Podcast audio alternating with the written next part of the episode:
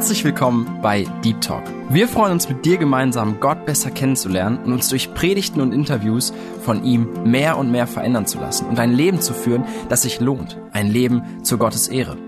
Unser Anliegen ist es, mit dir über Themen zu sprechen, die tiefer gehen. Also eben nicht Smalltalk, sondern Deep Talk. Sei dabei und lass dich herausfordern. Hallo und herzlich willkommen zu einer neuen Folge von Deep Talk. Schön, dass du heute eingeschaltet hast. Ich freue mich riesig und mein Name ist Tina. Ich bin aber sehr glücklich darüber, dass ich nicht alleine hier im Studio bin. Wir haben heute einen Ehrengast und sie darf sich gerne selbst auch vorstellen. Ja, hallo. Ich bin die Sieglinde Sawatzki-Buzin und äh, heute hier bei Tina, um ein bisschen was aus meinem Leben zu erzählen. Zunächst einmal die Basics. Ich bin verheiratet, Mutter von zwei erwachsenen Kindern und ja, leidenschaftliche Nachfolgerin Jesu. Ich liebe es, in seinem Reich unterwegs zu sein. Ich liebe es einfach, Menschen mit ihm in Verbindung zu bringen, sie zu ermutigen, sich immer wieder neu mit ihm zu versöhnen. Ja, danke schön. Jetzt hast du tatsächlich auch schon ein bisschen mehr preisgegeben. Also das mit Jesus, das ist ja schon mal was ganz Tiefes. Vielleicht magst du noch ein bisschen mehr darüber sagen, also was dich so im tieferen Sinne noch ausmacht. Ja, meine, meine Beschreibung wäre sicherlich, ich bin recht leidenschaftlich in dem, was ich tue und auch in dem, was ich lasse. Und das begründe ich einfach damit, dass ich Jesus in dem, was ich lebe und was ich sage, wirklich den ersten Platz einräumen möchte. Und natürlich, wenn man sich ganz nach ihm ausstreckt und ganz mit ihm unterwegs ist, bleibt die Freude an ihm oder seine Freude, die er an uns hat, nicht aus. Und wir sind dann auch tatsächlich oft ein bisschen quirliger, ein bisschen sprudeliger. Also ich denke schon, dass man pauschal sagen kann, ich bin schon sehr leidenschaftlich unterwegs. Schön. Das finde ich sehr sympathisch. Und ja, ich habe auch direkt eine Sache, die uns verbindet im Kopf. Und zwar hast auch du mal beim Radio gearbeitet. Vielleicht kannst du uns ein bisschen mehr darüber erzählen, wo das war, was du da gemacht hast. Genau.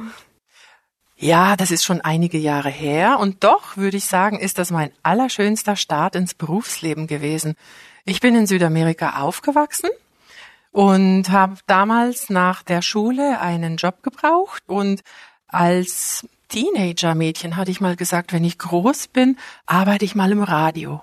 Mhm. Und so war der allererste Gedanke für mich dann ins Radio zu fahren nach ZP30 und mich vorzustellen und nach einem Job zu fragen.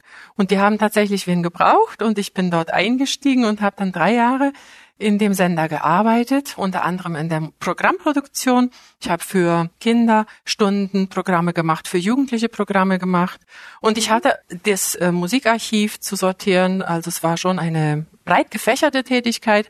Und in der Zeit hatte ich auch die Gelegenheit, nach Radio HCJB zu gehen, nach Ecuador für fünf Monate, wo ich einfach auch in der dortigen Ausbildungsstelle noch Kurse belegen konnte und einfach auch Berufserfahrung sammeln konnte.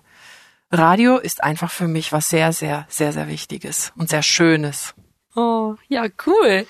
Ich war tatsächlich dieses Jahr auch in Paraguay bei ZB Datig. Ich weiß gar nicht, ist das noch das gleiche Gebäude, wo du damals gearbeitet hast? Das alte Gebäude steht tatsächlich noch, aber ich habe jetzt gesehen, dass sie ein neues daneben gestellt hatten. Damals gab es zwar schon auch ein Zweitgebäude, weil sich die Arbeit immer weiter vergrößerte. Aber jetzt haben sie noch einen ganz großen Bau hingestellt und alles noch weiter erweitert. Ich hatte jetzt leider zeitlich keine Gelegenheit, nochmal reinzugehen und nochmal mhm. durch die Räume zu gehen. Ich weiß auch nicht, ob ich das emotional geschafft hätte. Das war schon sehr, sehr berührend, dort wieder in diesen Straßen unterwegs zu sein. Wow. Obwohl du quasi gar nicht mal so lange dort bei ZB Datig gearbeitet hast, hast du doch, wie es mir scheint, sehr viel Herzblut da verloren. Kann das sein? Ja, in der Tat. Ich war zwar nur drei Jahre dort mhm. und doch, weil es eine so positive Erfahrung war, hat sich das ganz tief in mein Herz eingegraben als wunderschöne Erinnerung, als wunderschöne Tätigkeit. Ich habe damals oft gesagt, ich merke es gar nicht, dass ich auf der Arbeit bin, weil das einfach so auch in meinen in meine Interessen und in meinen in meinen Hobbybereich hinein mhm. gegriffen hat. Es war einfach schön, die Arbeit zu machen und ich bin jetzt in der Halbzeit. Ich war nicht ganz so lange bei ZP30, wie ich natürlich dann noch in Südamerika gelebt habe. Bin jetzt genauso lange in Deutschland, wie ich in Südamerika gelebt habe seinerzeit. Aber diese Erinnerung bleibt und als wir vor kurzem dort vorbeigefahren sind, habe ich echt nostalgische Erinnerungen gehabt und die Emotionen sind schon hochgekommen. Mhm, schön. Ja, du hast gerade schon verraten, Halbzeit. Was war der Grund, dass du ausgewandert bist oder nach Deutschland gekommen bist? Der Grund, nach Deutschland zu kommen, war eigentlich die Neugierde nach der sogenannten Herkunft. Wenn man in so deutschsprachigen Kolonien oder Siedlungen aufwächst, hat man oft diesen Satz im Hinterkopf, du bist Deutsche. Mhm. Wenn man aber um sich herum schaut, ist es gar nicht so deutsch. Und vor allen Dingen, wenn man dann auch rausgeht in die anderen Kolonien oder in die anderen Siedlungen, auch Paraguay ein bisschen bereist, ist es ja ganz klar, das ist, Paraguay ist halt Paraguay und nicht Deutschland. und so kam bei mir der Wunsch, mal diese Wurzeln, dieses Erbe ein bisschen kennenzulernen mhm. und hinzuhören, ja, und so bin ich dann irgendwann hier geblieben. Ich hatte schon die Idee, wieder zurückzugehen nach Südamerika. Und dennoch, als ich hierher gekommen bin, habe ich den Vers gehabt aus Josua 1, Vers 9, sei mutig und entschlossen. Ich, der Herr, bin mit dir, wohin du auch gehst. Mhm. Das hat auf der einen Seite zuerst Mut gemacht und auf der anderen Seite aber auch auf diese Weite gestellt, auf diesen weiten mhm. Raum. Es war ja dann keine klare Entscheidung, da gehst du hin oder da gehst du hin. Er sagte einfach nur, ich werde bei dir sein, wo du auch hingehst. Mhm, mh. Ja. Hattest du dann schon Familie oder? Nein, ich kam alleine. Okay. Mhm. mhm. Ja, aktuell bist du bei der Mission am Nil und darum soll es uns auch schwerpunktmäßig heute gehen. Also vielleicht verrätst du uns mal, was das für eine Organisation überhaupt ist, was die so machen. Ja, die Mission am Nil arbeitet in Afrika, wie man schwer vermuten kann. Mhm und manche sagen immer, ja, nicht an allen euren Ländern fließt der Nil vorbei. Das ist richtig. Ich glaube, das sollte man jetzt auch nicht ganz so daran festnageln. Wir haben sechs Länder, in denen wir Projekte haben. Mhm. Und unser Anliegen ist es, den Menschen dort vor Ort durch Hilfe zur Selbsthilfe zu dienen und ihnen bessere Lebensbedingungen zu schaffen im Miteinander in Form von gesundheitlicher Unterstützung oder landwirtschaftlicher Unterstützung oder auch Bildungsunterstützung. Wir haben ein paar Projekte, in denen sind Schulen oder Berufsausbildungszentren. Und was wir jetzt seit ein paar Jahren haben, ist ganz stark die Friedenslehre, dass auch die Mitarbeiter dort und ja, die Mitarbeiter vor allen Dingen geschult und befähigt werden, auch Friedenslehre weiterzugeben, mhm. Konfliktmanagement, Konfliktlösungen, dass mhm. sie sich auch in den sehr konfliktgeballten Regionen auch als Christen einfach behaupten lernen können. Mhm. Ja.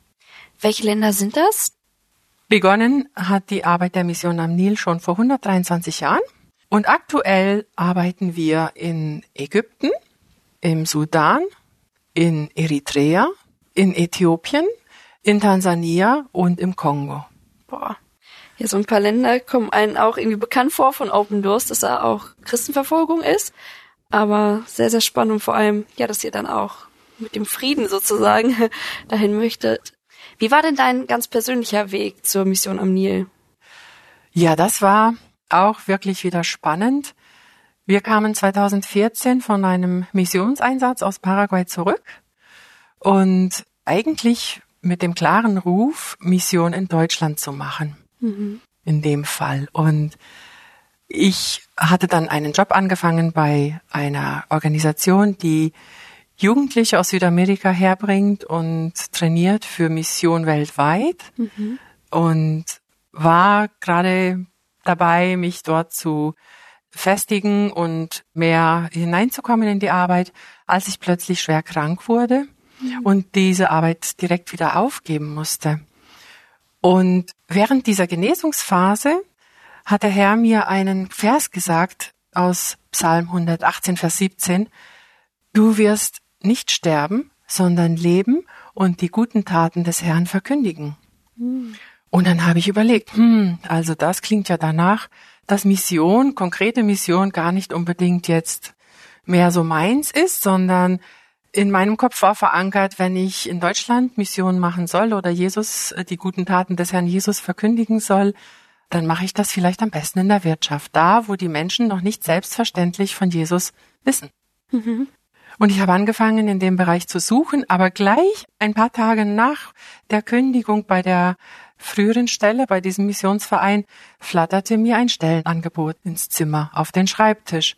Und ich habe was von Mission am Nil gelesen und hatte davon noch nie vorher gehört. Es war mir ganz was Neues und dann war die Stellenausschreibung auch noch so, dass ich gedacht habe, nee, das ist ja überhaupt nicht meine Schuhnummer. ähm, nein, ich wüsste da jemanden, der das machen könnte. Ich leite das mal weiter. Und habe das aber mit dem Weiterleiten total versäumt und dann immer wieder im Inneren so ein bisschen ein Treiben gespürt. Schau doch mal, ob die nicht doch was für dich haben. Mhm. Ich habe mich parallel in der Wirtschaft beworben und keine Tür ging auf. Und so habe ich mich tatsächlich nach sechs Monaten getraut, nochmal bei der Mission am Nil anzufragen. Und dann war sehr, sehr schnell klar, dass der Job auf mich gewartet hatte irgendwie, sage ich wow. jetzt mal im geistlichen Sinne, mhm. und ich den besetzen durfte und dann hineingewachsen bin in die vielen, vielen Tätigkeiten. Der Beruf oder diese Stelle nennt sich Missionssekretärin. Mhm. Und das assoziiert man oft schnell mit Sekretariat, mhm. weil das Wort Sekretärin drin steckt. und man denkt einfach, naja, die managt das Ganze, die macht eben halt die Sekretariatsaufgaben. Mhm.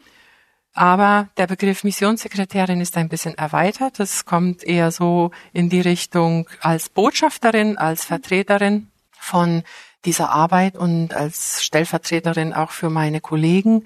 einfach in die Gemeinden zu gehen oder in Institutionen zu gehen und die Arbeit meiner Kollegen immer wieder auch vorzustellen mhm. und Beter zu finden, Unterstützer zu finden. Mission muss ja auch irgendwo finanziert werden, das ist kein Geheimnis, aber mhm. mein Vorrang ist immer, Beter zu finden, mhm. weil meine Erfahrung gelehrt hat, wenn wir stabile Beterschaft haben, beten die unsere benötigten Finanzen auch frei. Mhm. Und das ist ein sehr, sehr bunter Blumenstrauß.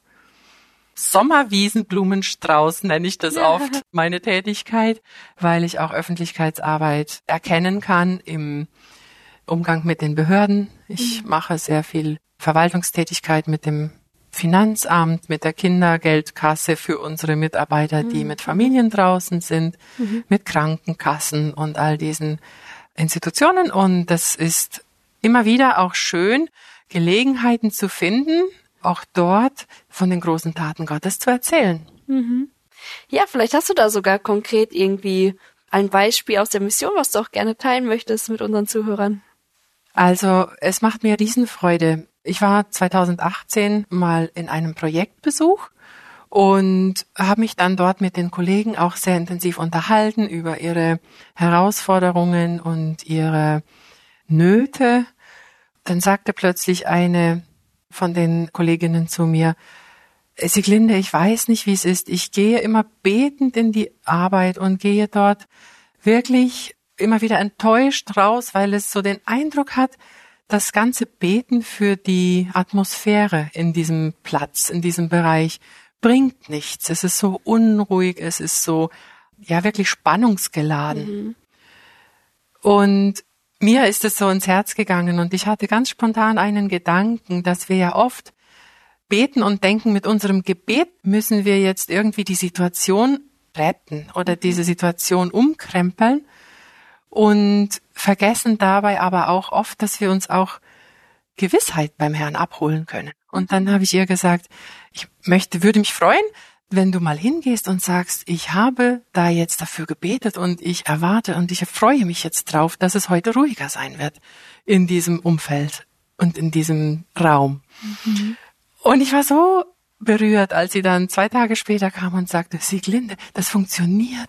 Das ist so verändert. Ich gehe jetzt mit einer ganz anderen Erwartungshaltung dort rein und es ist wie wenn ich ein Zeichen setze, wenn ich reinkomme, dass die Atmosphäre wirklich so ist, wie ich sie oh. erbeten habe. Mhm. Und das hat mich sehr, sehr ermutigt und auch wieder mit neuen Gedanken inspiriert, mhm. auch für das Gebet für unsere Mitarbeiter da draußen mhm. oder überhaupt für Gebet für Missionare. Mhm. Was brauchen sie, dass sie eben auch nicht in dem, was sie kennen, sich festfahren, mhm. sondern Gott ihnen da auch immer wieder die Weite seines Seins und mhm. seines Raums zeigen darf.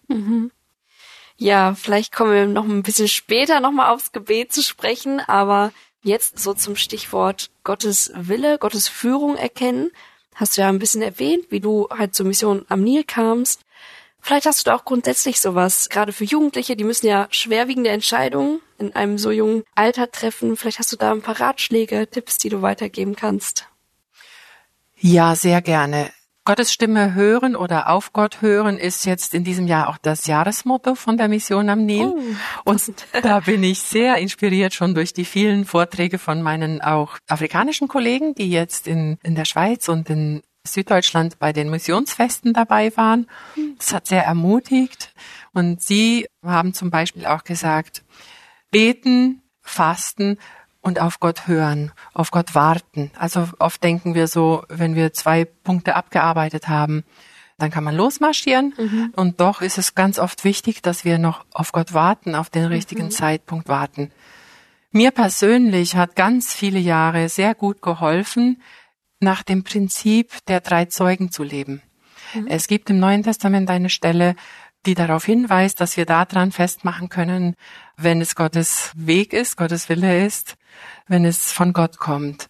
Und das hat mir selber mal jemand in meiner frühen Jugend gesagt, am besten auch drei Personen fragen, vielleicht auch, die unabhängig voneinander sind und von deiner Situation nicht unbedingt wissen, um einen Rat fragen. Und wenn du weißt, sie beten und sie sind Gott geleitet und Gott geführt, kommen manchmal ganz erstaunliche Antworten raus und die stimmen sehr oft miteinander überein im Sinn, wenn auch nicht im Wortlaut. Und das hilft schon sehr. Mhm. Ich selber habe auch irgendwann gelernt, sehr viel in der Bibel zu forschen.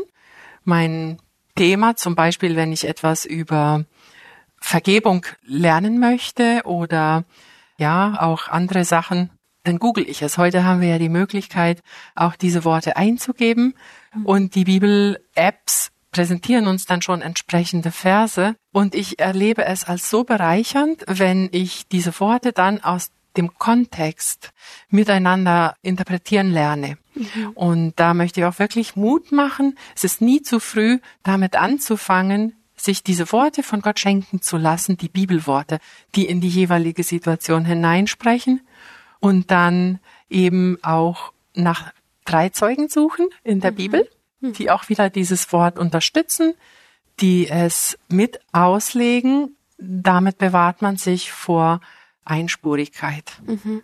Ja. Hast du spontan irgendwie die Situation, wo man das so rauslesen kann mit diesen drei Zeugen? Also ich hatte mich zum Beispiel spontan jetzt auf den heutigen Abend vorbereitet, wo wir noch das Thema haben, kostbare Perlen. Mhm. Und da habe ich das genauso auch gemacht, dass ich die Perlenverse rausgesucht habe und einfach überwältigt war, was gibt es an positiven und an negativen Schriftstellen oder Warnungen und Hinweisen zu dem Thema Perlen. Mhm.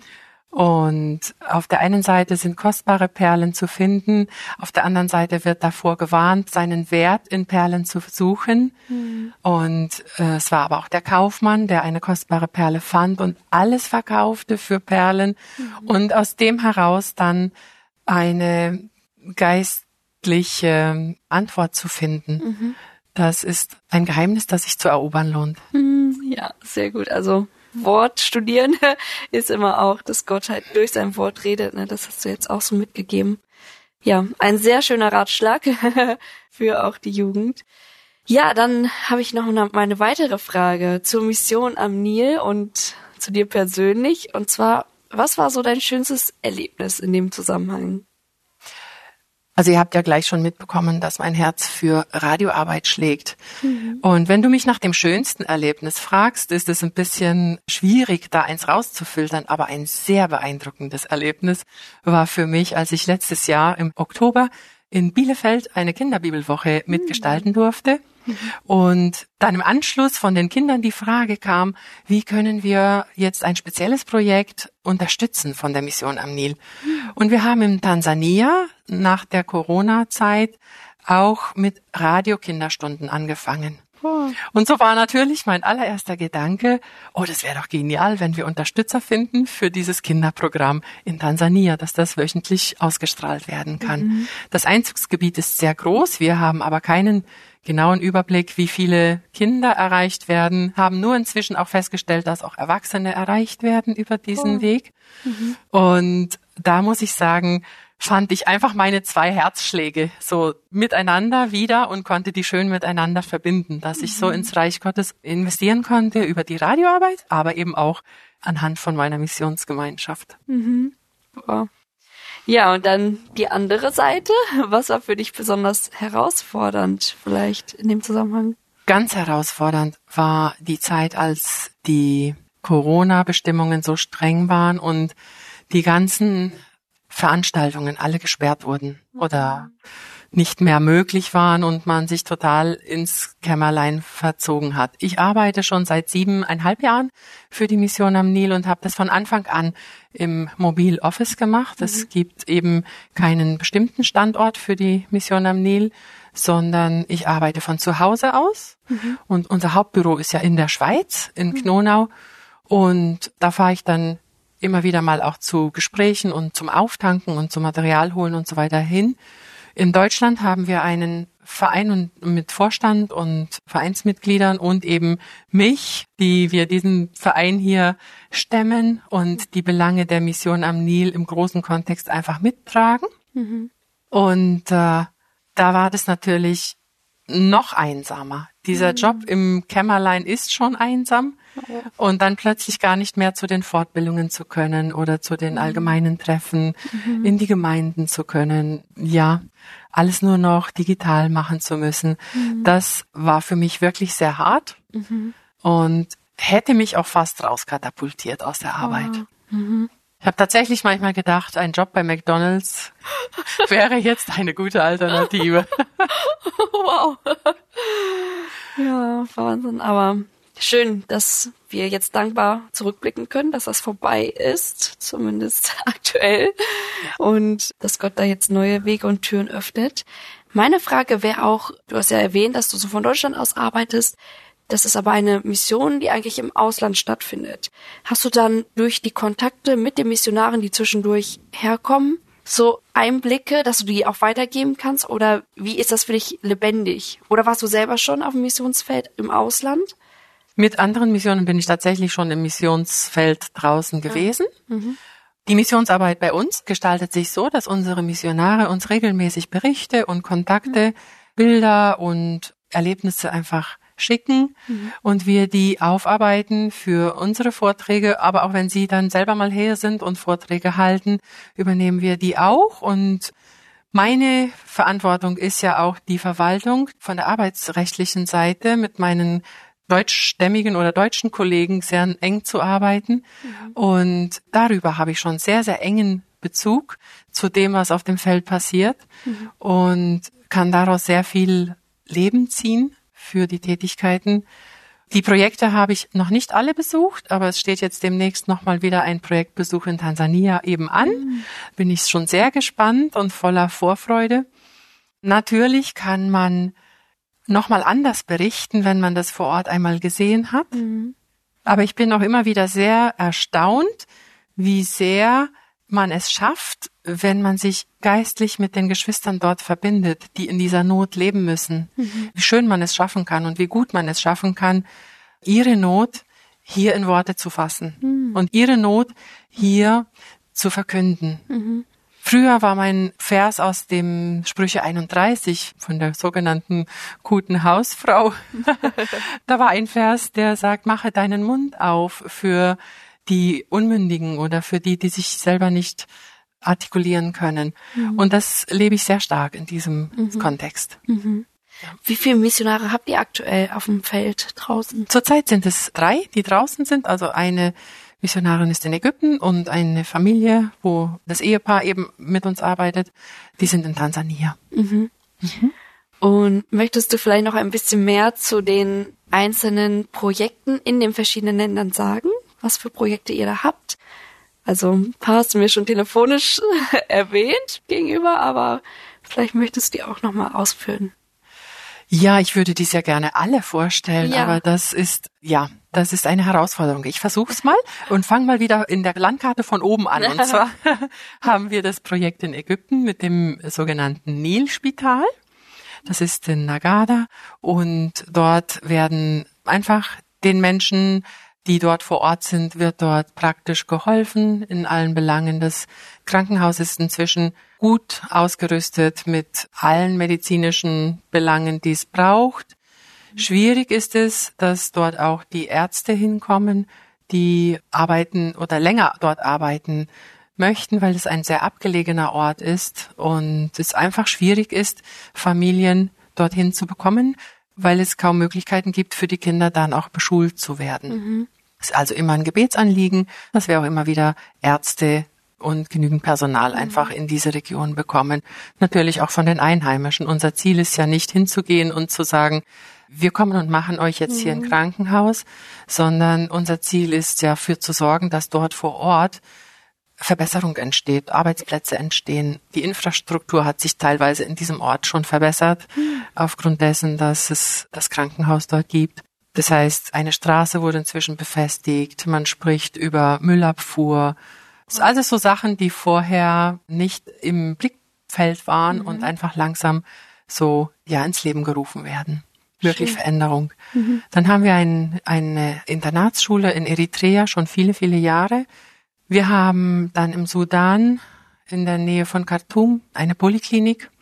Die ist auch schon viele Jahre alt ähm, und hat schon vielen, vielen Menschen aus diesen, diesem Stadtrandgebiet helfen können, unabhängig von Herkunft und finanziellem Status natürlich. Und es sammeln sich dort viele auch Geflüchtete, die einfach in der Stadt ein besseres Leben wünschen und versuchen zu finden. Aber es ist ja überall auf der Welt nicht so einfach, gerade in den Städten dann Fuß zu fassen. Und so sind das dann oft wirklich benachteiligte Menschen, wo wir was machen können. Jetzt leider ist dort sehr viel Unruhe. In den letzten Wochen hört man ja nicht so Gutes über die politische Situation dort. Wir bleiben aber immer noch verbunden im Gebet mit unseren Geschwistern dort und beten einfach auch für Schutz über sie, aber auch über die Klinik, dass es erhalten bleibt und hoffen, dass es bald wieder weitergehen kann. Die Menschen brauchen Unterstützung. Ja. Und in Äthiopien haben wir mehrere sehr spannende Projekte, weil es einfach so unterschiedlich ist. Unterschiedlicher kann es fast nicht sein. Im Addis Abeba haben wir ein Zentrum für blinde und behinderte Menschen, wo sie Ausbildung bekommen können, wo sie Arbeit bekommen können, wo sie befähigt werden, sich im Alltag eben einen Lebensunterhalt zu verdienen, zu erarbeiten. Und im Landesinneren haben wir eine Region, wo ein landwirtschaftliches Projekt gerade aufgebaut worden ist, wo mit den dortigen Siedlern Landwirtschaft gelebt wird, geübt wird, gemacht wird, gelehrt wird.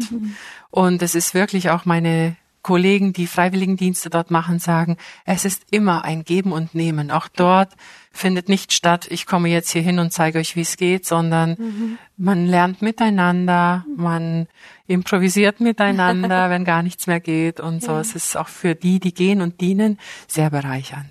Schön. Und in der Walga haben wir ein Gesundheitszentrum und seit kurzem auch ein Haus für Teenagermütter, junge Mädels, die ungewollt schwanger werden und nicht wissen, wo sie hin sollen und oft wirklich in bedrohliche Situationen geraten, finden dort Zuflucht und können erstmal in Ruhe ihr Baby bekommen und in der Zwischenzeit versucht man auch sie ein bisschen zu schulen, zu trainieren, dass sie auch ähm, selber ein bisschen was erschaffen können für sich, erarbeiten können. Aber man versucht auch mit den Familien Versöhnungsarbeit zu machen, dass sie sie vielleicht auch wieder entweder eine Tante oder die Eltern selber oder Großeltern oder wer eben auch zu finden ist von der Familie, dass sie doch wieder in diesen familiären Kreis mit eingegliedert werden können mit ihren Babys.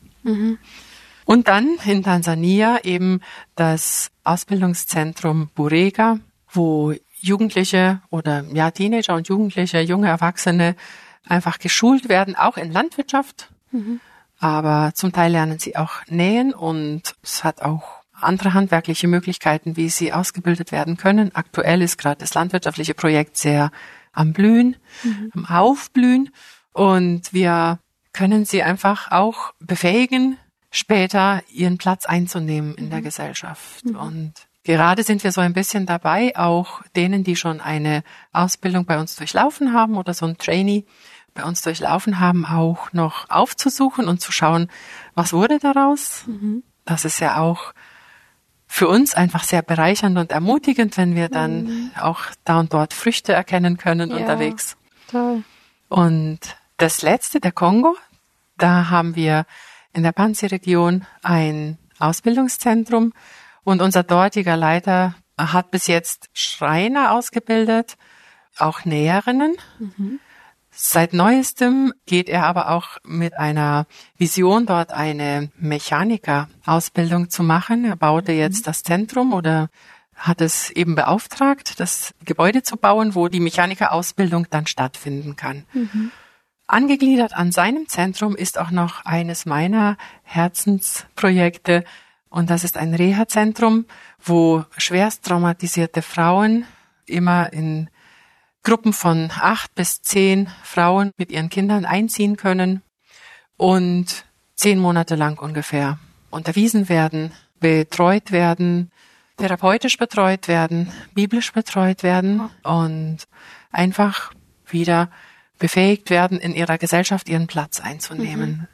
Es gibt im Kongo sehr viele Übergriffe, sexuelle Übergriffe, aufgrund der immer wieder politisch aufkochenden Unruhen, sexuelle Übergriffe, die dann natürlich immer die Frauen treffen sollen. Wir haben manchmal den Eindruck auch ganz bewusst, um die Nation zu zerstören.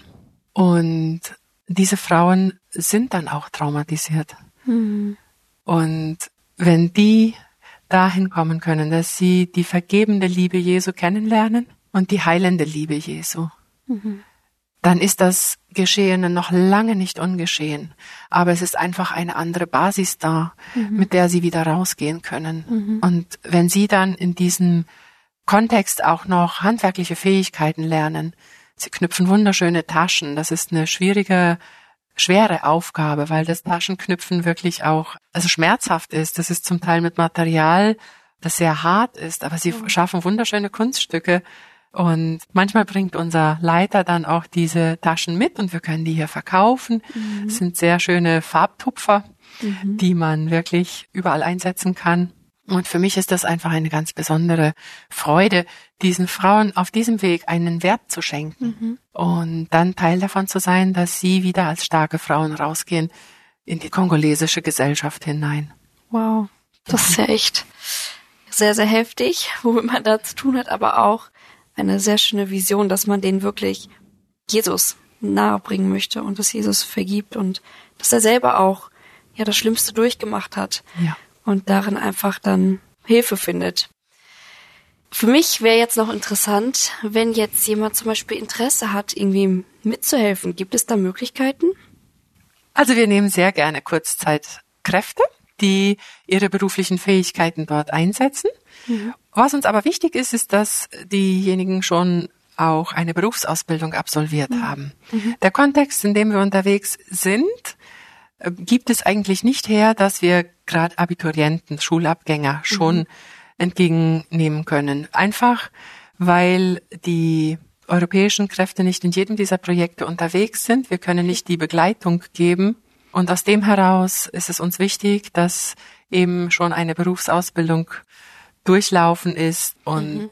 eben dann ihre Fähigkeiten bei uns eingesetzt werden, so wie wir es gebrauchen können. Mhm. Wir haben auch keine Liste, wo man nachschauen kann, werden jetzt Krankenschwester oder Schreiner oder Therapeuten oder was wird jetzt dann gesucht, mhm. sondern wir ermutigen diejenigen, die Interesse haben, bei uns mitzuhelfen, mitzuarbeiten, ihre Bewerbung und ihren Werdegang auszuformulieren, mhm. in Worte zu fassen, uns das einzureichen und dann schauen wir oft anhand von den Daten, die wir auch aus dem ehrenamtlichen Kontext herauslesen können, wo wir diese Menschen einfach einsetzen mhm. können. Mhm.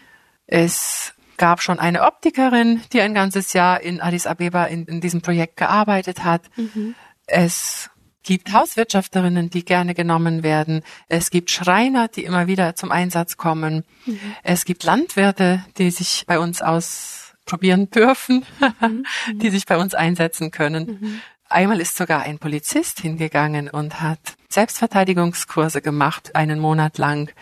Also es gibt von bis und man sollte sich niemals selber ausbremsen, indem man denkt, naja, Papiertechnologe, was will man denn als Papiertechnologe jetzt in der Mission? Einfach Mut haben und sagen, das bin ich, das kann ich mhm. und habt ihr da was für uns? Mhm. Manchmal klappt es nicht innerhalb von drei Monaten, sondern wächst dann mit der Zeit und manchmal ist es auch sinnvoll, mal bei den Konferenzen dabei zu sein und den Kontakt zu spüren mit den dort dienenden, mit den dort arbeitenden Kollegen einfach mhm. direkt Kontakt zu machen und dann wächst was. Mhm. Wie oft finden solche Konferenzen statt und wie läuft, also wie erfährt man davon, wie kann man sich da melden, wenn jetzt wirklich jemand Interesse hat und denkt, hm, vielleicht ist das genau was für mich. Die Konferenzen finden immer im Sommer statt. Mhm. Im Juli. Und zwar war es in den letzten Jahren so, dass in der Schweiz am ersten Wochenende im Juli beziehungsweise am ersten Sonntag im Juli das Missionsfest ist und mhm. je nach Bedingungen, die uns manchmal so vorgegeben werden, kann man drei Tage vorher starten oder es ist dann nur dieses Fest. Also dieses Jahr durften wir drei Tage vorher wieder beginnen. Es war dann am 30. Juni, aber das Missionsfest war wieder am ersten Sonntag im Juli. Mhm. Und dann im Anschluss, am zweiten Sonntag im Juli, findet es hier in Deutschland statt. Bis mhm. jetzt immer noch in Süddeutschland, im Schwarzwald. Mhm. Dieses Jahr hatten wir es wieder im Haus Quelle in Bad Herrenalb. Und das gestaltet sich so, dass wir sehr eng verpartnert sind mit der Schweizerischen Glaubensmission. Mhm. Und die haben die Räumlichkeiten. In der Schweiz kommen die Gäste dann ins Gürtli. Das ist mancherorts bekannt. Und lernen dort oft erst im Gürtli was von der Mission am Nil kennen. Okay. Manchmal verschwimmt es auch so eng, die Mission am Nil und das Gürtli, diese Schweizerische Glaubensmission, dass man gar nicht richtig wahrnimmt, dass das zweierlei ist. Okay. Und in Deutschland war eben dieses Haus Quelle auch eine Zeit lang von der SGM, von der Schweizerischen Glaubensmission. Momentan wird es von einer anderen Stiftung geführt. Es wurde dann übernommen und sie haben es aber im selben Kontext weiter. Sie mhm. führen es in mhm. der gleichen Glaubensausrichtung weiter, wie es von der SGM ausgeführt mhm. wurde. Zwar jetzt auch in Form von einem Lebenshaus und es hat nicht mehr ganz so viele Räumlichkeiten, wo man dort nächtigen kann. Aber die Organisation mit demselben Team, das war dieses Jahr wieder sehr schön. Und wir hoffen, dass es noch weitere Veranstaltungen mit Ihnen zusammen geben kann. Mhm. Diese Einladungen verschicken wir an unsere Freunde.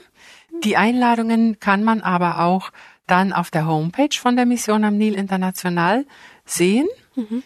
Man kann unsere Wasserquellen abonnieren, beziehungsweise die Informationen abonnieren. Die Wasserquelle wäre jetzt die Zeitschrift, die alle zwei Monate okay. kommt und sehr, sehr ausführlich berichtet über die einzelnen Projekte. Mhm. Und gelegentlich bereiten wir auch einen Newsletter auf. Es war mal alle drei Monate ein Newsletter, der dann ein bisschen weniger zu lesen gibt als die Zeitschrift. Aber jeder, der in dieser Datei geführt wird, wird dann auch von uns zu den Missionsveranstaltungen eingeladen. Mhm. Ja, und dann kommt man wahrscheinlich auch so durch Öffentlichkeitsarbeit auf euch, ne, wenn dann Leute sich bewerben. Oder gab es auch schon mal so ganz, ganz überraschende Bewerbungen, wo ihr gar nicht wusstet, woher kommt das jetzt?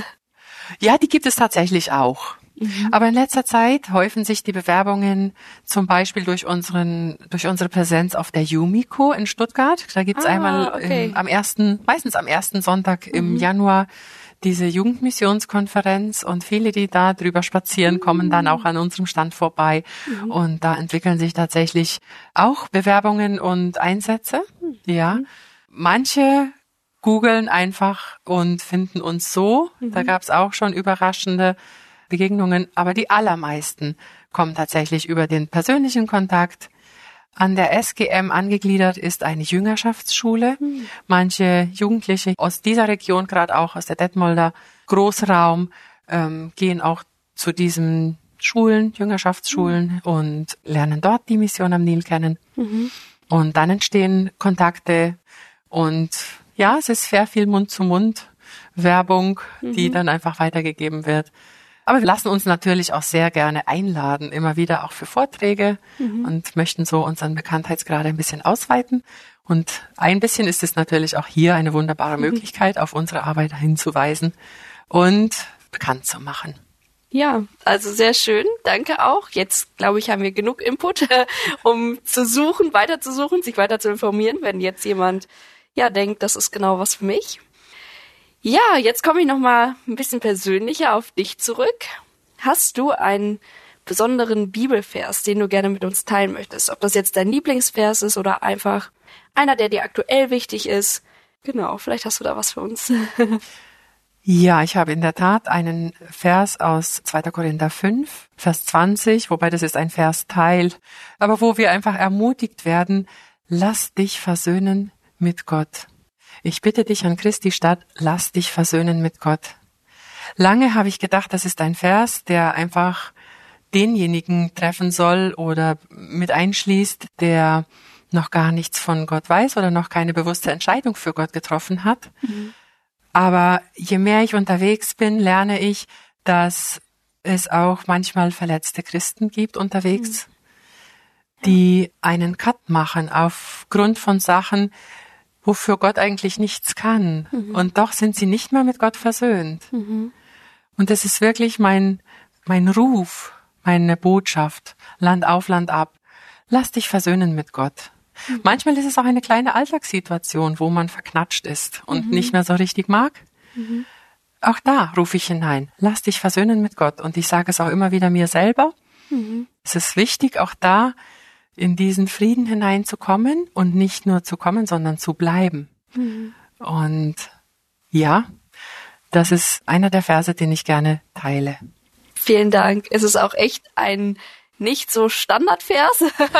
Manchmal gibt's so ähnliche oder bisher zumindest, die ich so hatte. Also das ist wirklich mal ein neuer Vers und ja, auf jeden Fall mit einem sehr guten Hintergedanken, dass wir diese Versöhnung brauchen und dass es Frieden in unser Leben bringt. Ja. Ja, jetzt komme ich auch schon zur letzten Frage. Und zwar, hast du Gebetsanliegen, die wir auch mit bewegen dürfen, sei es jetzt aus deinem persönlichen Leben oder was die Mission anbetrifft, einzelnen Standorte, die Projekte? Ja, teile dich gerne mit. Ja, eines der Gebetsanliegen findet man in 2. Thessalonicher 3, 1 und 2. Das ist das Gebet um Schutz. Erstens, dass das Evangelium läuft das ist sehr wichtig in dem Vers. Aber eben auch im zweiten Vers heißt es dann konkret, dass wir bewahrt bleiben. Nicht jeder ist mit dem, mit dem Glauben einverstanden. Weder hier noch dort, wo wir unterwegs sind. Mhm. Und unsere Projekte und unsere Mitarbeiter sind abhängig davon, dass wir den himmlischen, den göttlichen Schutz einfach kontinuierlich haben. Mhm. Dann ist natürlich in solchem interkulturellen Kontext Frieden, Gesundheit, das Klima, die familiären Beziehungen. Es ist auch für Familien sehr belastend, wenn ihre Familienmitglieder ins Ausland gehen. Mhm. Es ist für die Familie selber, wir haben ja jetzt nur eine Familie draußen, aber auch für die Familie ist es schwer, ihre Familie zurückzulassen. Für unsere Mitarbeiter allgemein ist es natürlich schwer, mhm. Familien zurückzulassen. Und dass einfach da auch immer wieder Einheit und Einigkeit erhalten bleibt mhm. und der Friede Gottes, der alle Vernunft übersteigt, da regiert. Mhm. Ja, danke, dass du diese Anliegen auch mit uns geteilt hast. Und ich möchte auch dich, lieben Zuhörer, einfach auffordern oder dazu motivieren, auch mit dafür zu beten, das im Gebet zu bewegen, ja, und wenn man jetzt aktuellere Anliegen bekommen möchte oder weitere Informationen, hast du vielleicht noch konkret für uns etwas, wo man sich hinwenden kann? ja, ich möchte auf unsere Homepage verweisen. Das ist www.mn-international.org. Mhm. Und dort sind zum Beispiel auch meine Kontaktdaten zu finden, meine Telefonnummer, die E-Mail-Adresse, die dort für den deutschen Zweig, für den deutschen Bereich angegeben ist, mhm. die landet auch bei mir. Ihr dürft sie gerne weitergeben, wenn jemand sich hier bei euch melden sollte, weil das alles zu kompliziert ist. dürft ihr meine Daten gerne weitergeben und dann schauen wir gemeinsam, wie wir weitermachen können. Ja, danke. Also, du weißt Bescheid, kannst dich gerne an uns wenden und ja, an der Stelle bleibt mir nur noch übrig. Danke, dass du hier warst, Sieglinde. Sehr gerne. Auch vielen herzlichen Dank von mir, von meiner Seite, für diese großartige Gelegenheit, mal einfach großflächig über die Mission am Nil zu berichten. Ja, sehr gerne. Und dir möchte ich einfach Gottes Segen wünschen für die kommende Woche. Sei nächstes Mal wieder dabei. Und bis dahin, Gott mit dir.